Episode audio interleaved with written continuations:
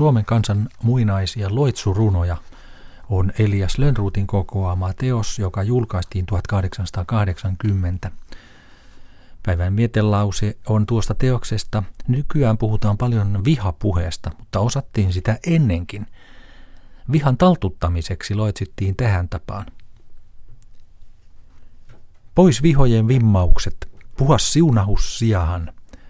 Minun suin puheltuani, hengin huokaeltuani, vihat vierköhöt vetehen, pahat maahan painukohon, niin kuin kivi lainehesen rauta aaltohon ajaikse.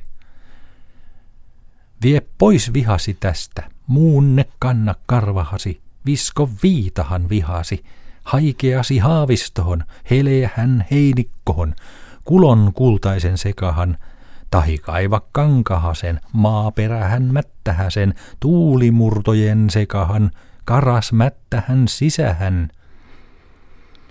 Et siellä sijoa saane, tuonne sie vihasi visko, tuonne tunge turmiosi, tuonne vammasi vajota, turjan koskehen kovahan, palavahan pyörtehesen, mennä viiletelläksensä, pohjattomahan merehen, suuhun rautaisen matehen, merinauan nauttehesen.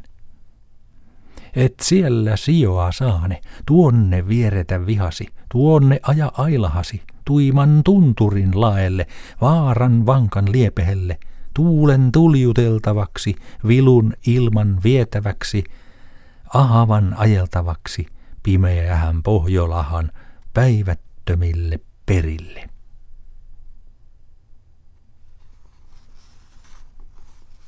Mietelauseeksi luin vihan taltuttamisloitsun Elias Lönnruutin kokoamista Suomen kansan muinaisista loitsurunoista.